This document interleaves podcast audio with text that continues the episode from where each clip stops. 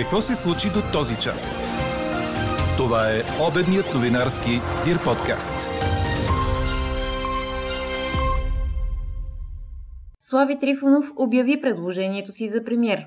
Антуанета Стефанова.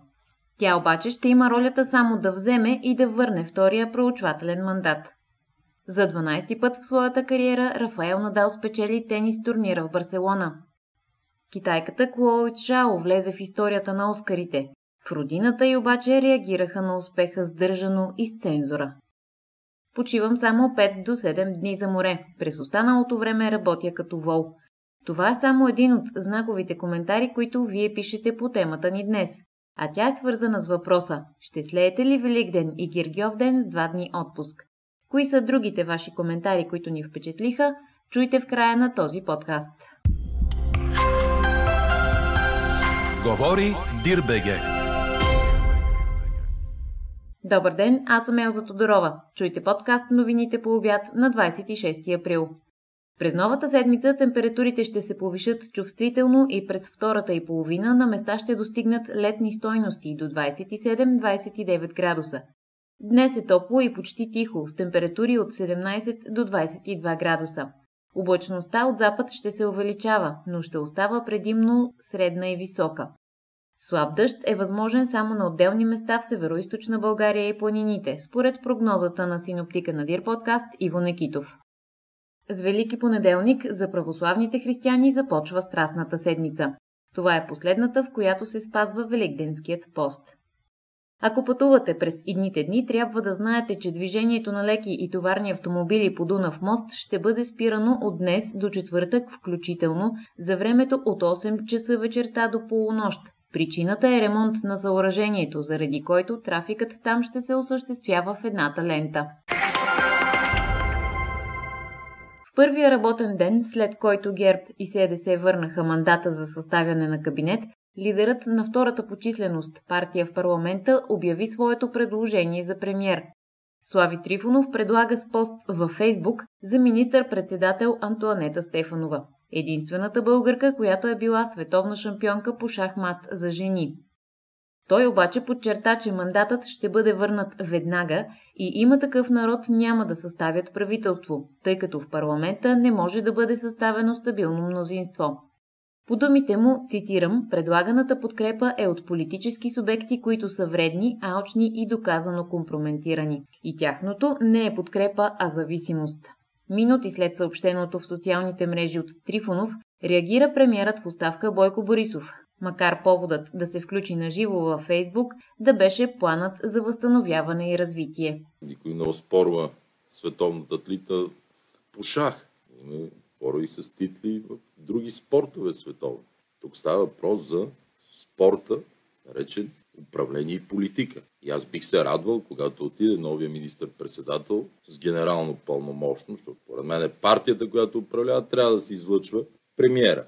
Господин Трифонов да отиде си вземе мандата, да обясни какво ще прави, министрите, които ще сложи и защо не може с 165 депутата да управлява. Искат 240. Ние му предложихме такъв вариант. Мажоритарни избори в два тура и ще управлява с пълно мнозинство. Що се отказаха от него? А казаха след 4 години.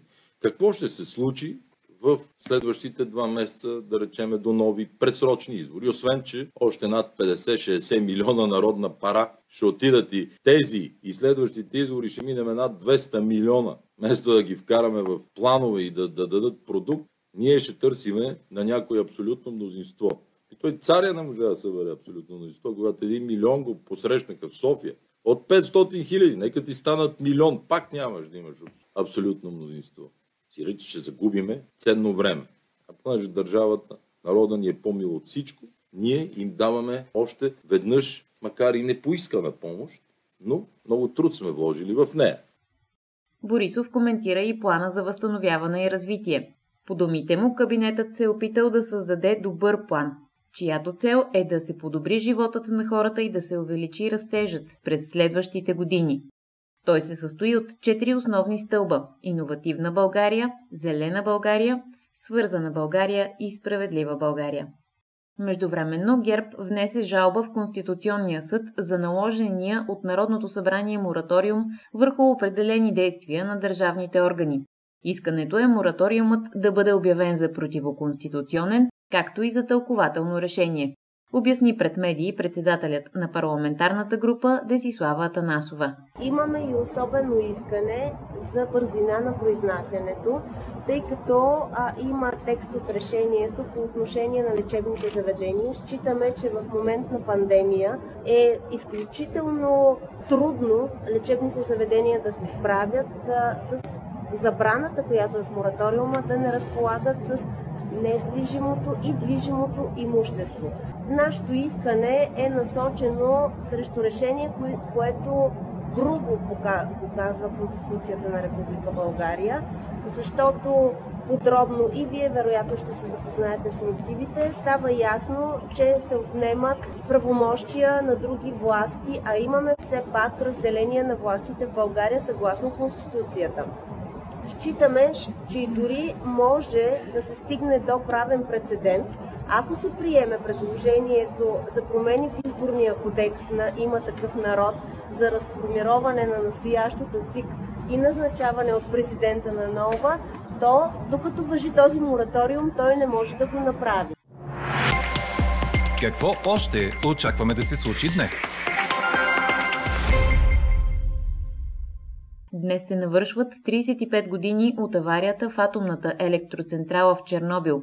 Украинските власти кандидатстват за статут на защитено място от световното наследство на ЮНЕСКО за района около централата с цел да привличат финансиране и туристи. Въпреки економическия ефект от пандемията от COVID-19, военните разходи в света са се увеличили до близо 2 трилиона долара миналата година и коронавирусът не се е отразил съществено на сектора. Това показват данни на Стокхолмския международен институт за изучаване на проблемите на мира, цитирани от агенция Франс Прес.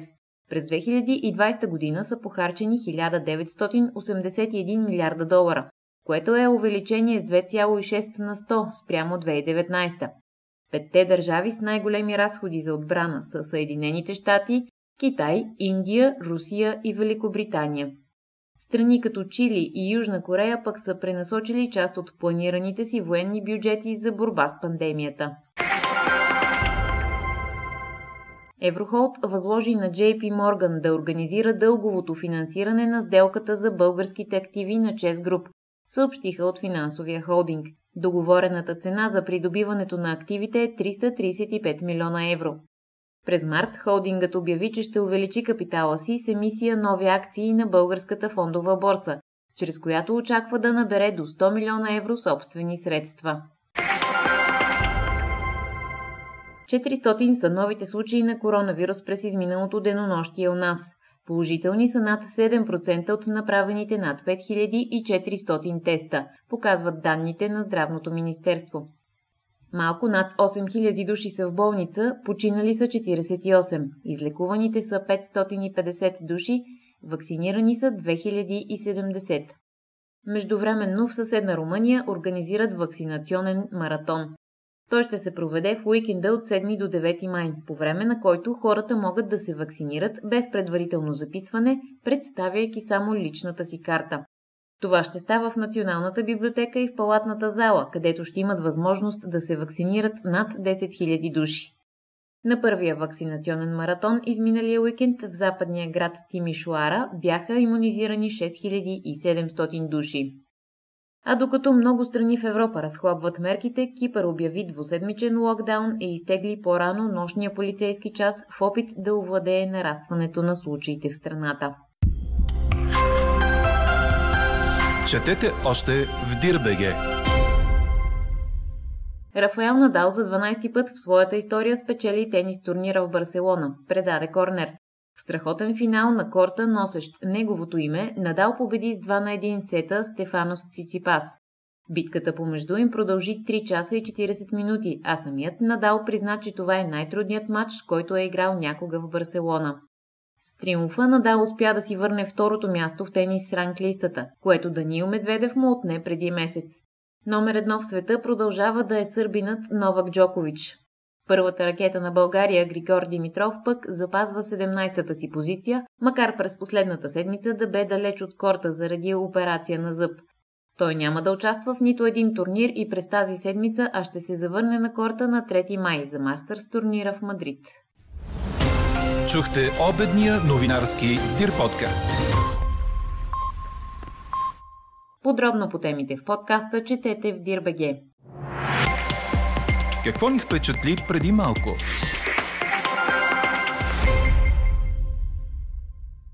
Клои Чао влезе в историята като първата азиатка и едва втората жена с награда Оскар за най-добра режисура. Постижението й обаче не беше отразено от телевизията в родния и Китай, съобщават Associated Press и Reuters. Китайските медийни регулатори решиха през април да не предават церемонията на стриминг платформите. Чао беше критикувана в родината си заради коментари за политическата система, в които според твърдения в социалните мрежи е обидила Китай. Някои дори повдигнаха въпроса дали тя може да се нарича китайка. В Хонг-Конг наградите Оскар не бяха излъчени на живо по телевизията за първи път от 50 години по търговски причини. В Шанхай достъпът до излъчваното на живо шоу беше блокиран почти 2 часа. Въпреки това, новината за наградите на Клои Чао се разпространи в интернет и мнозина одобриха благодарствената й реч, която включваше цитат от поема, написана през 13 век. Хората са добри по рождение. Чао е напуснала Китай още на 14 години. А какво ще кажете за това?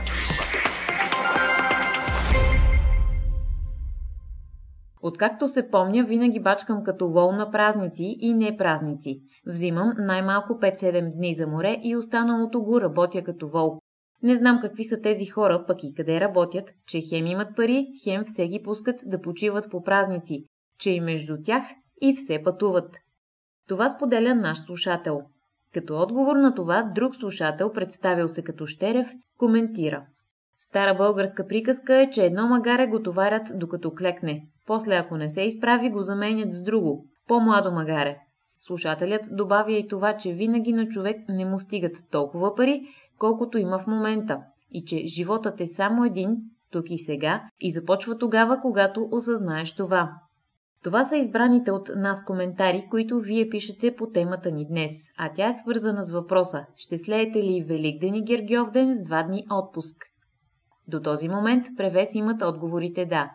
Анкетата продължава. Гласувайте и коментирайте в страницата на подкаста. Експертен коментар по темата очаквайте във вечерния новинарски подкаст точно в 18. Ако желаете лично да споделите мнение по темата, да изпратите новина или да предложите идея, пишете ни на имейл podcastnews.dirbg, като ни оставите име и телефон за обратна връзка. А както знаете, ние четем и приветстваме вашите отзиви. Слушайте още, гледайте повече и четете всичко в Дирбеге.